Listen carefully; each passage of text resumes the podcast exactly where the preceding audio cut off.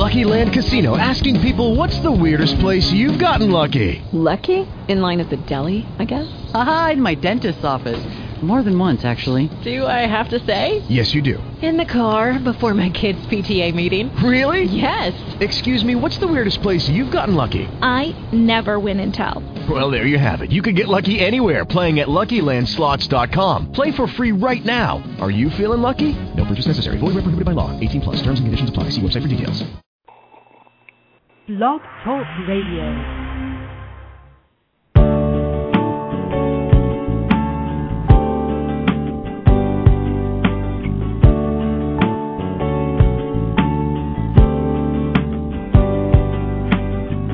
From Lives in the Balance, the nonprofit organization committed to advocating on behalf of behaviorally challenging kids and their caregivers, this is Dr. Ross Greene. Welcome to Collaborative Problem Solving at School. I'm delighted that you were able to join in. This program airs live each Monday at 3:30 p.m. Eastern Time during the school year. We explore a variety of topics aimed at helping you better understand and help challenging students and implement the collaborative problem solving approach in your classroom and your school. If you have a question or comment, call 646 727 2691. If you call in, you'll be muted until I bring you on the air. And now, let's talk about challenging kids and how we can help them. Well, hello, everybody, and welcome to today's program. Uh, as always, uh, always exciting that uh, the first Monday of every month we have our educators panel, and that is precisely uh, what we're going to do today. I know that we are going to be missing Basil today. I'm also sorry to report that this is the last uh, educators panel until the summer, until after the summer, um, which is always sad, but school is out during the summer, and um, we don't do this program over the summer anyways, so this is the last um, educators panel of the year. Now, that doesn't mean you shouldn't call in. Just because it's the educators panel does not mean you shouldn't call in. Uh, if you do want to call in, that number is six four six seven two seven two six nine one. Um, if you've got a question for the panel, uh, something about how you're trying to do collaborative problem solving in your school, and something you'd like to know about how collaborative problem solving was done to work better in theirs, um, do call that number once again, six four six seven two seven two six nine one. And um, I know that we have two of our panel members on the phone already. We have Alicia calling from upstate New York, and we have Kate calling from upstate New York as well. Welcome to the program, both of you. Hello. Hi, thank you. You bet. And we now have uh, Tom calling from Freeport, Maine as well. Tom, how are you today? Good, Ross. How are you? I'm doing well.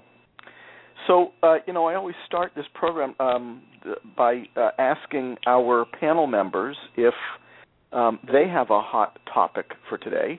And so uh, I do have a topic. If you all don't have a hot topic, but if you all have a hot topic, we'll start there first. Uh, any things that you all have come across in the collaborative problem solving territories um, here on our last educators panel of the year until, well, of the school year. We'll start up again in the fall. Any top pop, hot topics anybody want to throw into the hopper for us to begin with today? I think not. I don't. I don't have anything at my end. This is. I'm good. okay. Um, then I would like to end our uh, year this year with our educators panel um, by bringing up two topics. One we've visited already, but it's one that I know the folks at Anytown High School are beginning to struggle with. Um, and just for those who are unfamiliar, Anytown High School is the school that I work with whenever I'm not doing an educators panel um, and they're learning how to do collaborative problem solving live on this program every week. And um, it's been a blast and a, a very a nice resource for any school that is trying to learn how to do collaborative problem solving. Um, good to listen to another school going through the same process. But um, the staff at Anytown are starting to wonder about time. Time. and where they're going to find the time to do this. Because what happens when a school is first beginning to implement collaborative problem solving is you've got a bunch of students whose unsolved problems have piled up over time, have gone unsolved over time, and um, feels like it's overwhelming because not only that, there's a lot of students who have unsolved problems because they've gone unsolved. The the big pile of unsolved problems for each of them, and not only that, once you start getting into some of those unsolved problems early on, you find out that there are unsolved problems within unsolved problems. And that sometimes causes people to start feeling overwhelmed by the sheer magnitude of the task at hand. And I'm sorry to report that it sometimes causes people to say, we can't do this. And they throw in the towel. Um, so let me turn this over to our educators panel first. I do have another uh, topic, and that is how we prepare our school for next year at the end of this year for the collaborative problem solving we hope to do four months from now when the kids come back. But let's let's save that one. How have you all? We've we've talked about this a little bit before in this program, but how have you all handled the time problem um, and managing it so that people aren't I mean, we want people recognizing that there are problems to be solved, but we don't want them feeling so overwhelmed that they feel like the sheer magnitude of the task is greater than what they could ever pull off. What, what do y'all think? I think the key is to have a plan, and the plan needs to be based on um, the building, the resources in the building, the uh, the students that you serve, and um, the current level of skill or ability of the staff with the collaborative problem solving model. So the plan may change over time. People become more skilled, they need less support, so you may not plan as much time for support in the learning curve um, later on in implementation, but early on you may build in more time for support in the learning curve. And I think it's also important to talk about engaging whatever kind of student support team is going on running in the building. So for us, it's called the student assistance team. For them to be a part of collaborative problem solving and to have all of the paperwork and conversations, that's kind of where we're at now is getting that up and running. So it's important to have consistent conversations using the same lens and the same same uh, uh, process to continue to grow uh, people's skill with CPS. Tom, so it, you're saying that? Well, well, go ahead. I was going to ask. I, I think it was you that said last, uh, a few times back something that I just I really liked a lot. Was it you that said as um, administrators, if there's a problem in the class, that you go and will watch the class and allow the teacher then have that time? Um, well, what we said is that yeah, I mean, there, there. I think it just comes down to having a, a relationship between the staff, the administration, and any resources in the building to to make collaborative problem solving a priority. Mm-hmm. So if there's a problem with the student, the teacher needs time to sit with the kid and talk to them, quality time. And so I think we have to work. Uh, I have grade level teams; they could work on it together. Uh, we have whole the whole building, or if somebody's really stuck, I could come and take the class. I mean, it, it it's just a matter of of setting up a system for communicating what the needs are and then finding a way to meet the needs. Could be a variety of ways to meet the needs mm-hmm. of having time to do CPS. But you know, Tom, it sounds like you're um, saying that what the plan looks like is going to differ depending on where a school is at in the process. Yes. One of the things that sometimes happens, people are oriented to collaborative problem solving, come to recognize that a student is that that they're that the challenging students in their building are lacking crucial cognitive skills and have large piles of unsolved problems. And then, having come to that awareness, um, I find that people want to jump in and fix it all at once, but and then they are overwhelmed by the sheer magnitude of the task at hand.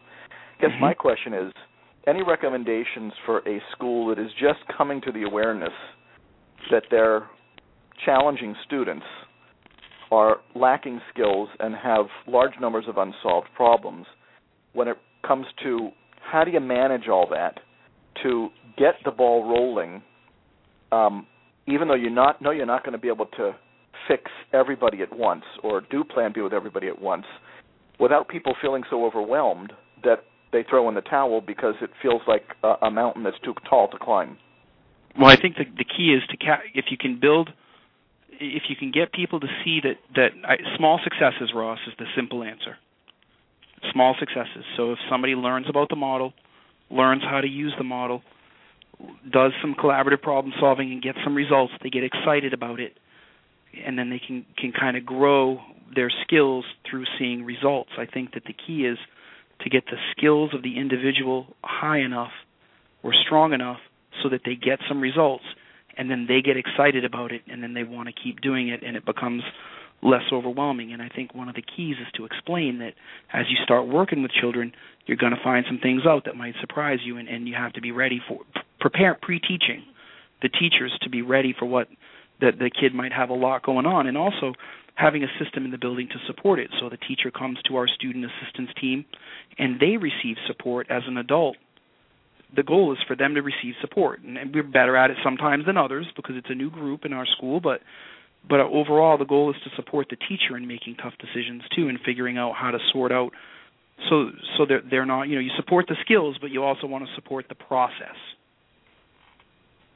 I think too it's about reminding teachers that just like we can't solve everything if we're looking at a child because I know a lot of times Ross you say it's just like teaching kids reading or math or a content area. We would never just you know overload ourselves or overwhelm ourselves with too many things that the child needs. We would um diagnose and think about what does this child really need first? What's one thing that i can work on with them? And let's try to get that going before we before we try to add anything else on. And and maybe it's one of your um obviously your most challenging your most challenging child so that you're not feeling like I can't do this this is too much it's too I'm too overwhelmed I can't think of enough time. But if you do it slowly and you think of it like you approach teaching kids reading or math then it becomes second nature because it's something that we're already doing such as the teaching so then the conversation can be conversation can start there, even if you just start with, hey, what's going on or what's up? I guess the big question is now that we realize that what we've been doing isn't exactly the thing to be doing, and we're now taking a look at our data and we're now looking at all the kids who need our help, but in a different way than what we've been doing all along. How do we stay patient while we're getting good at this so that we don't feel like that's a mountain that's too tall to climb? Well, I think one of the, the easiest things to do is find some like minded people.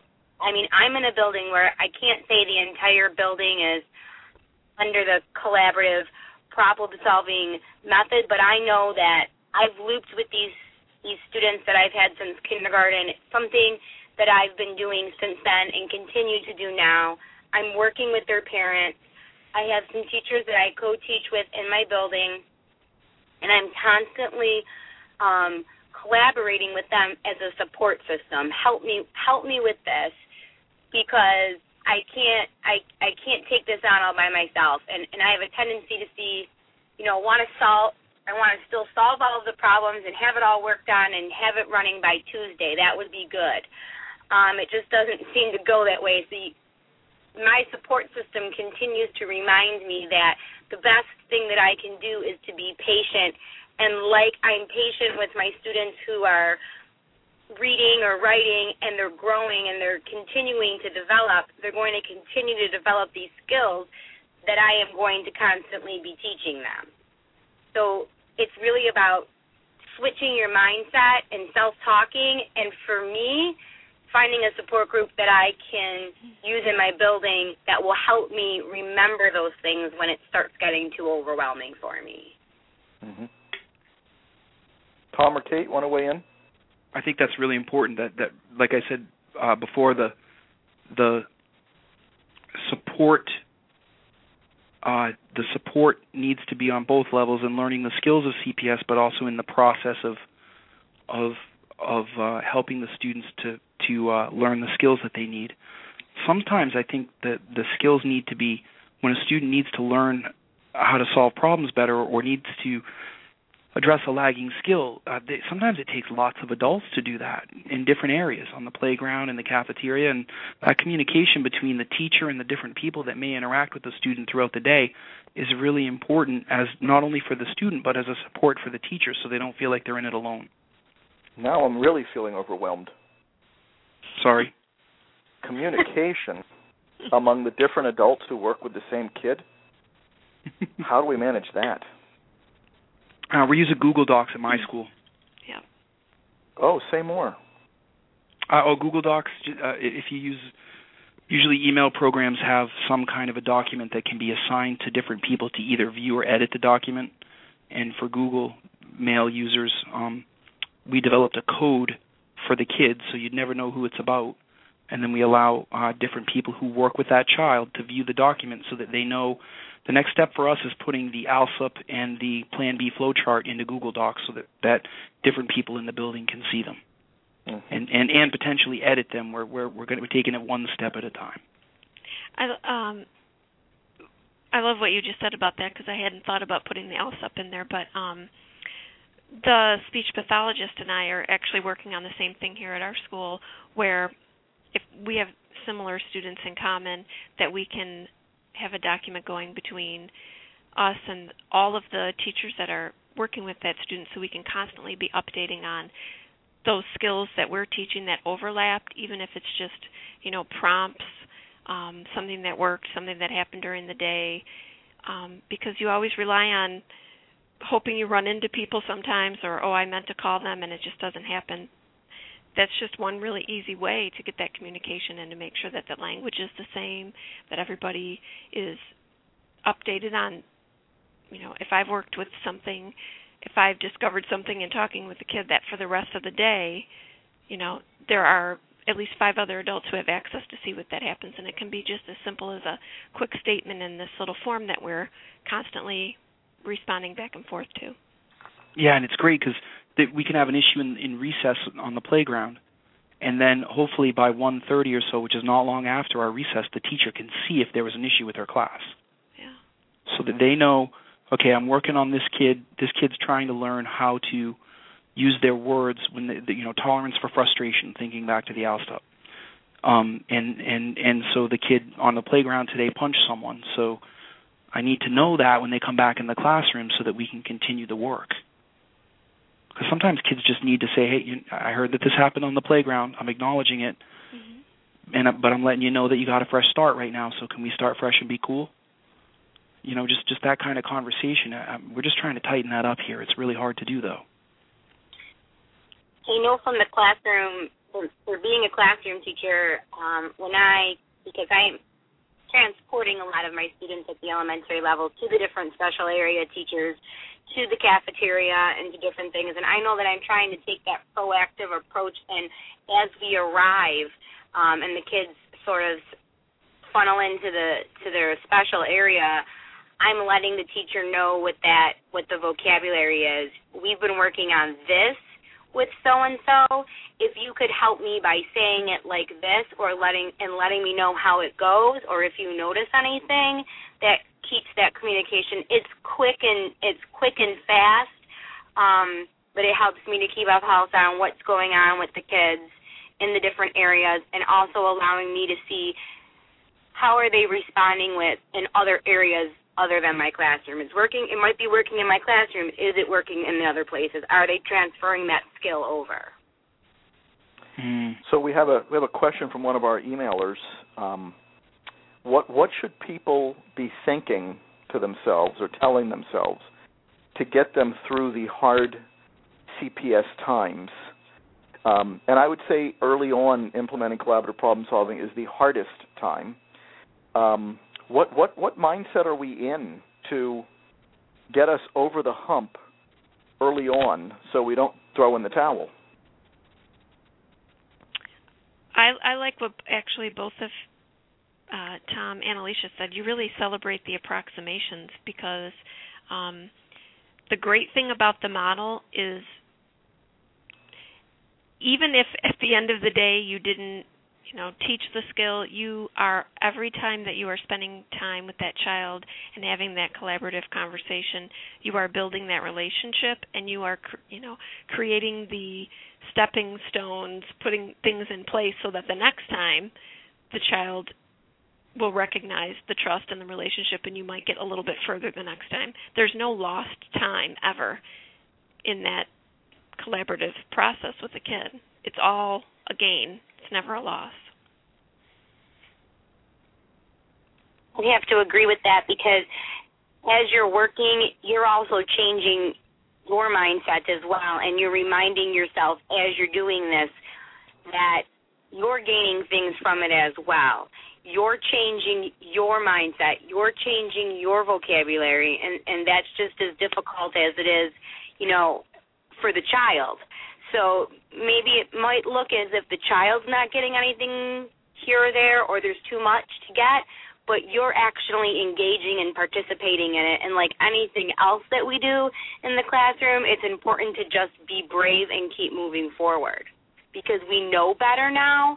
And if we know better, we most certainly cannot go back and do what we know doesn't work. I think it's great. I think both of those points are excellent. I think the one thing I would say is um, you can't go wrong with empathy. Mm-hmm. You can't go what, wrong. What with do you it. mean, empathy with the kid or empathy with your with teachers who are trying it? Uh, all the way around. You just, but what mostly I was thinking at the time that I made the statement with kids, because if you Mhm. sit down with a kid and you say, "I noticed that when X, Y, and Z happens, it's a struggle for you. What's up with that?" Or I noticed that you have a hard time when we're lining up to go outside. What's going on? You're opening the door to connect. And so if you only get that far, it's always okay to say to the student, "You know what? I'm trying to figure out how to work on solving this problem with you because I want to help. Can I can I just think about it for a little while and get back to you, and then you have an opportunity to to confer with others. You know, and and because I think the key that keeps it moving forward is success. For me, it's been successes. I saw a dramatic increase in my ability to use this model this fall because I had done it just long enough to get the skills down, and all of a sudden it made things a lot easier for me even even conversations with adults that would have made me very nervous before are way more relaxed and I, I know that I have a model for thinking about what I'm doing. I'm going to listen to them first and wait and wait and wait and then state my concern when I know the time is right. You just get more it's it's just productive for people to communicate that way. Um, Alicia, you made an interesting point. Um, this is no different than learning how to do anything else new in one's classroom. This is yeah. on a par with other. I mean, people. Um, you know, as I've always said, schools. If, there's any setting that I've ever worked with that had more initiatives than any other that I've ever, the one that comes close, nothing comes close to schools in terms of the fact that we ask people to do new things constantly in schools. Um, but um, I think it's an interesting point because yes, we're asking people to teach reading in a different way. We're asking people to do all kinds of things in different ways. Uh, when this is put into that type of context, um, this doesn't seem quite so hard. I guess the main difference is that a lot of people who work in classrooms feel like they have the expertise in academic areas, but this behavior stuff, this social emotional behavioral stuff, um, that is something with which they have less comfort because there's less experience. Um, what about that, though? And I, that that is so true. I think when you're looking at a child who is learning to read, it comes in maybe a little bit more naturally to celebrate the little successes and the little sub, you know, the sub skills that go along. I have a 4-year-old at home and I can say, "Oh, you know, now she knows you know 30 words she can read and look how she picks up a book and look at how she knows the picture clues and there's all those really obvious sub skills that are developing. And when it comes to behavior oftentimes it's looked at as all or nothing, and people forget to look at the approximations and the little successes. Those are all works in progress, um, and and maybe that's where the support system that both of you are talking about really can play out because you can be pointing out to those teachers but look at the little things that the that the child is doing that sometimes you don't notice because maybe they're still having a meltdown but look at the way they handled themselves in lunch today or you know you can see the skills building sometimes people don't recognize that I think that's a great point, and I think it's also really important to recognize that it's very different at a K2 elementary school or a middle school or a high school. We have uh, um, the culture of different buildings can be dramatically different, and I think that what we're really discussing right now is supporting collaborative problem solving, but we're also talking about supporting a shift in the culture, which is the lens that kids do well if they can.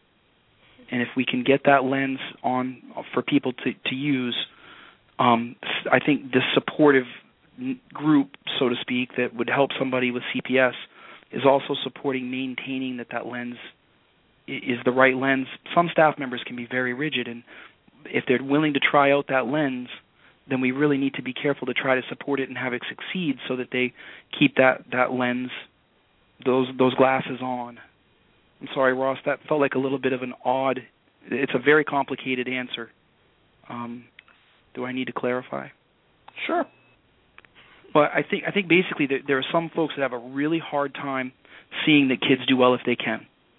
And if they're willing to come to the table and talk about this, we really want to be careful to support them in learning about it because it can make a dramatic difference in their life and in the lives of the children that they serve. So I, I agree. I, I thought your point was very good that that um, that that that group that supports somebody in CPS has to support them as a person in learning this model because a lot of times the folks that would come to the group for support would be the ones who are struggling with their own point of reference for why kids aren't doing well at school behaviorally or academically. I also think it's important to, to, to note that elementary folks know that there's a relationship between academics and behavior.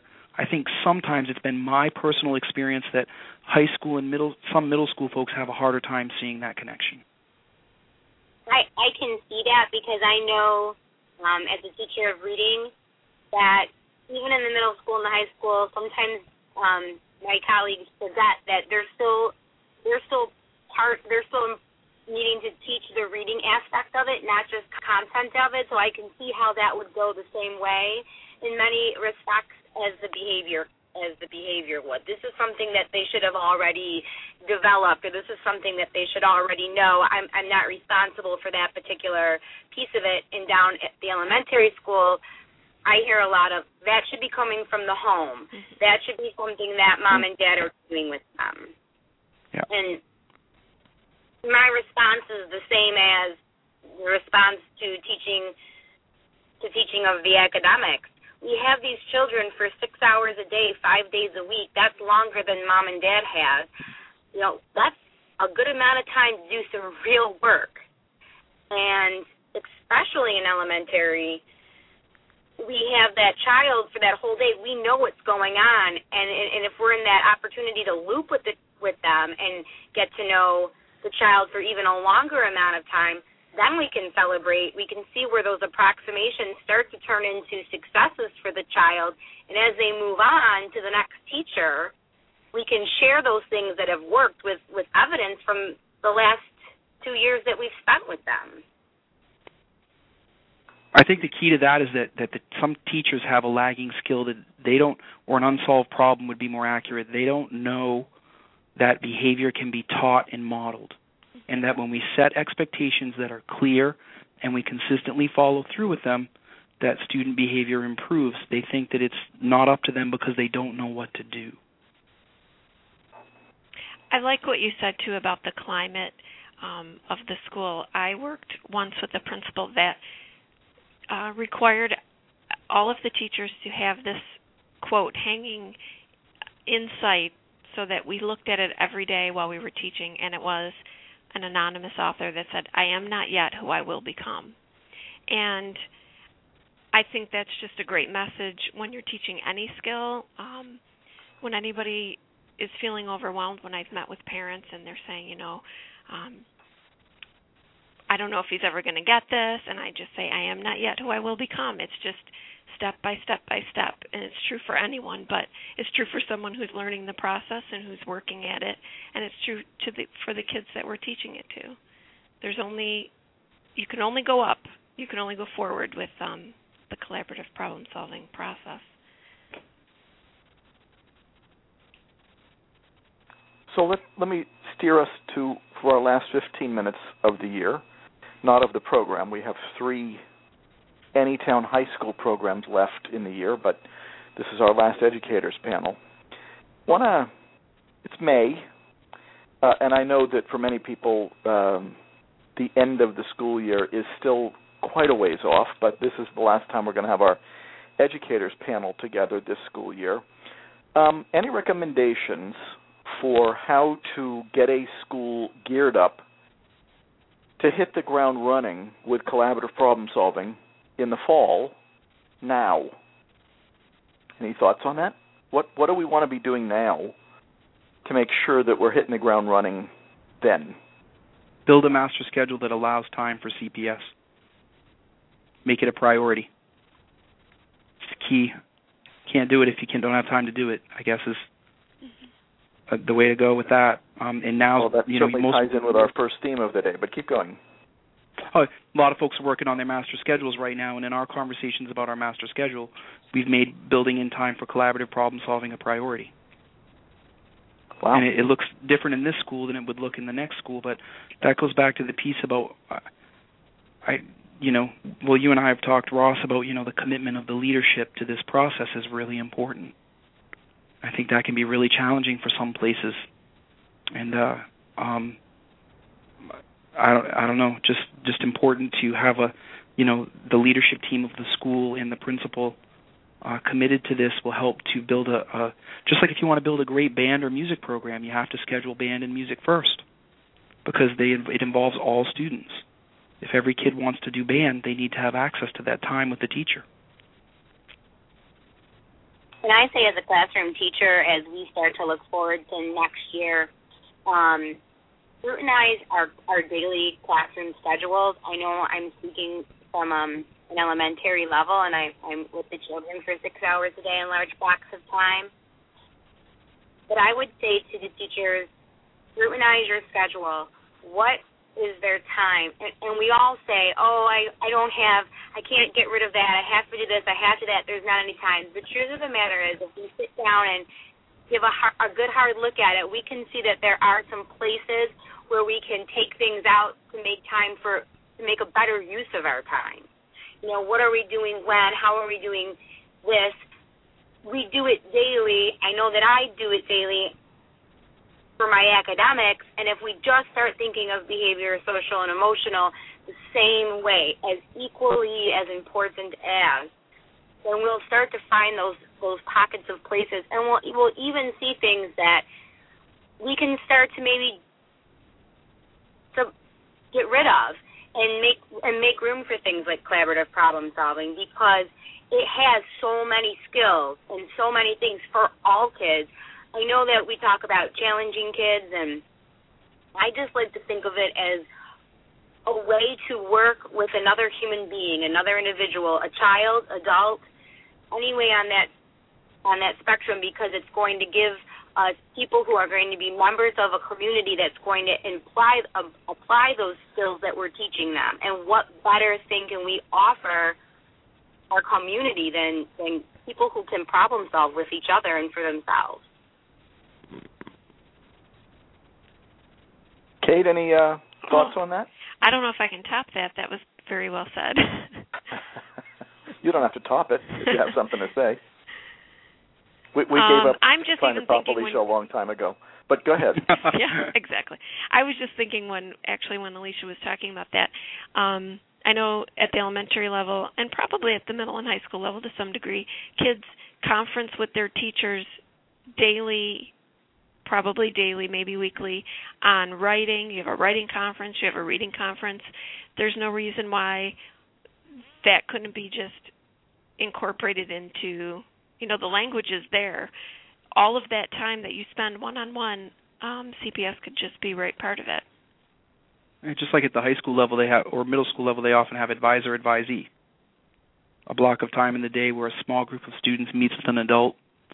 There's no reason why people couldn't be doing some CPS with that, and people people often forget to, that you can do group CPS. I had a teacher recently try Plan B with the whole class. She just she she just did what I said at the last show, Ross. She she ditched A and went for B, and uh, it was great because she she got a tremendous amount of information from the whole class. It was almost more than she was ready for. She got, I think, naturally a little bit overwhelmed because the kids really they like her and they trust her and they really opened up to her, and and uh, it was really therapeutic for the whole classroom to talk about, you know, that there were a lot of things going on for the kids that they that they didn't realize that they could could could say. How's that kid doing? Uh, um, which one? The one you headed down the A path with, caught yourself, and Uh, ended up doing B. I did another B with him the other day with the with the teacher. I, we spent about an hour working with him, and uh, maybe closer to 45 minutes. But it, it was awesome because he's starting to. We're starting to notice that the kids get it that they get to talk 1st Mm-hmm. and then they get it that the adult's going to tell share their concern, and then they're going to work on it together. So what I'm learning is that the kids actually can learn the process, so we're just going to teach it to them. Um, so to answer your question, he's he's doing much better because we've we realized that he had some lagging skills, and so we worked to figure out some solutions, and we set up. He he has some some significant needs, so we set up some supports for him with different people in the building that that know how to teach him those skills in addition to the teachers. So we worked on it as a whole team. Um, but I think it's really important to to recognize that I, I learned this year. I'm so excited to learn that I can say to a kid, "Hey guys, guess what? This is how it works when we get stuck, or if we're having problems. We're going to sit down and talk. I'm going to listen to where you're coming from and, and, and try to figure out what's going on, and and listen to where you're coming from, and then I'm going to share what where I'm coming from, and then we're going to work on this together. And you just see their faces; they're like, "Cool. Who wouldn't sign on for that?" Right? You're not being told what to do. You're not feeling bad about yourself. We're saying we're going to work on it together and be a team. So we, we've learned that kind of for little kids, that the younger kids, that the the, the language can can be simplified in a way, but they were picking up on the process, and that's what taught us to teach it to them. So I think making it a part of the curriculum would be a good plan for next year. So, Tom, just as it relates to um, your school has been on the collaborative problem solving highway for the better part of this school year. You came in as a new principal and um, knew that this is a direction that you wanted to take your building.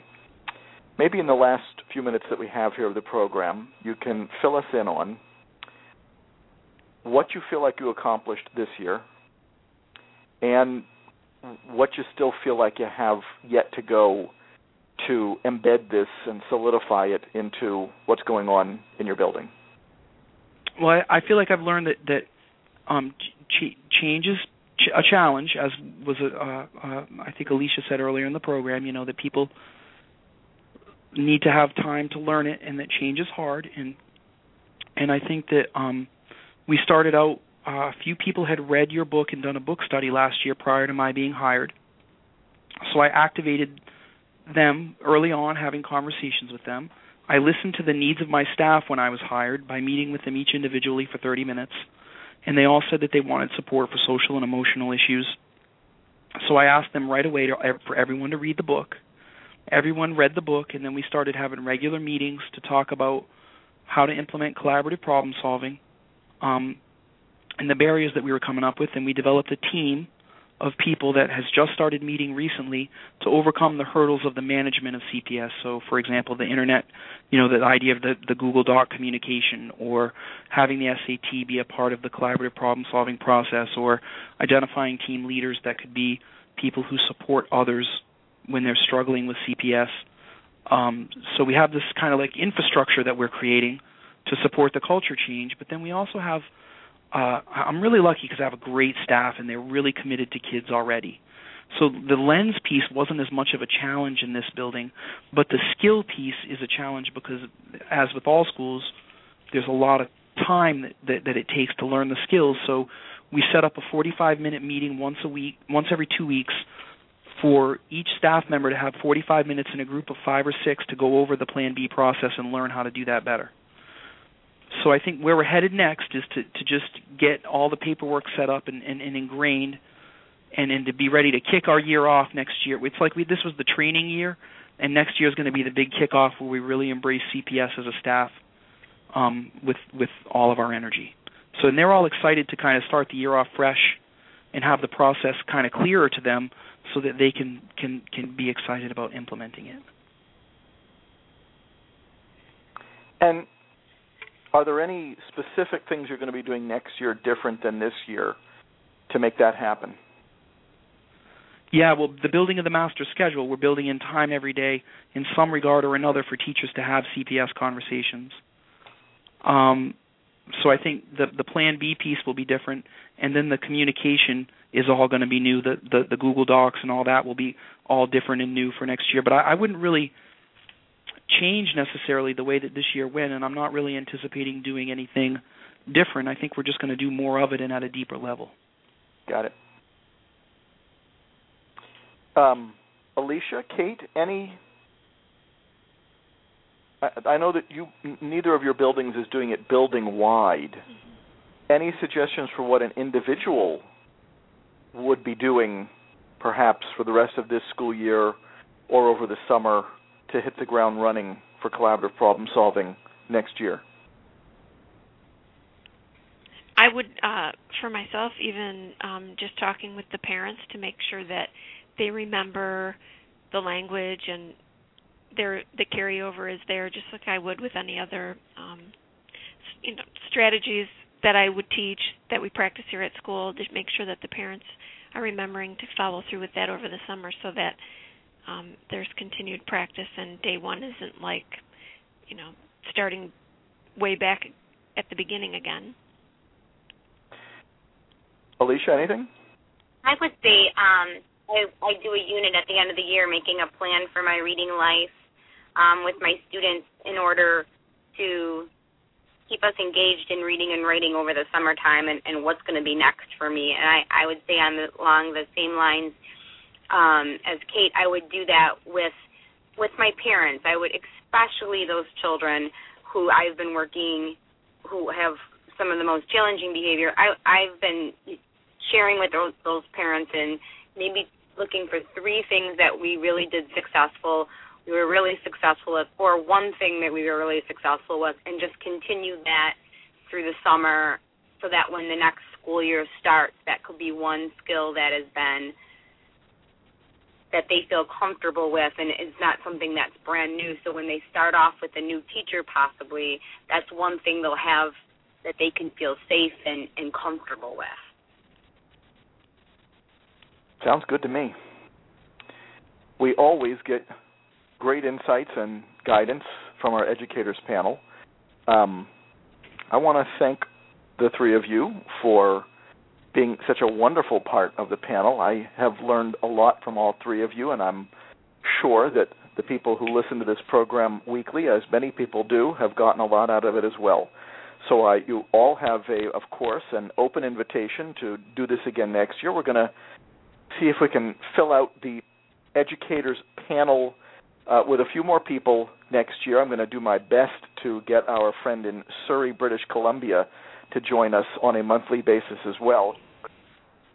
She was fabulous. But a- any last parting words in our last one minute of the educators panel for this school year? Any of you? Have a great summer. Be brave and, and continue forward with it. Kate, you got to come up with something better than that. I know we gotta, you guys are. We got to top Alicia. and Tom, I don't know.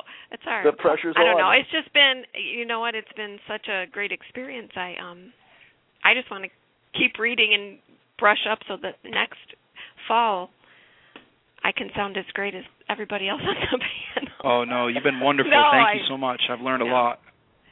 I'd like, Maybe I'd you like, should hang out a little with Alicia this summer, and you know, who knows? Yeah. Thank you all for And go doing to the beach and have fun. Yeah. enjoy the summer, rejuvenate. Thank you for allowing um, me to be part of the program. It's been great. Yeah. Pleasure. Thank you all. Talk to you next school year. I'll be back with another collaborative problem solving at school next week with Anytown High School. Talk to you then.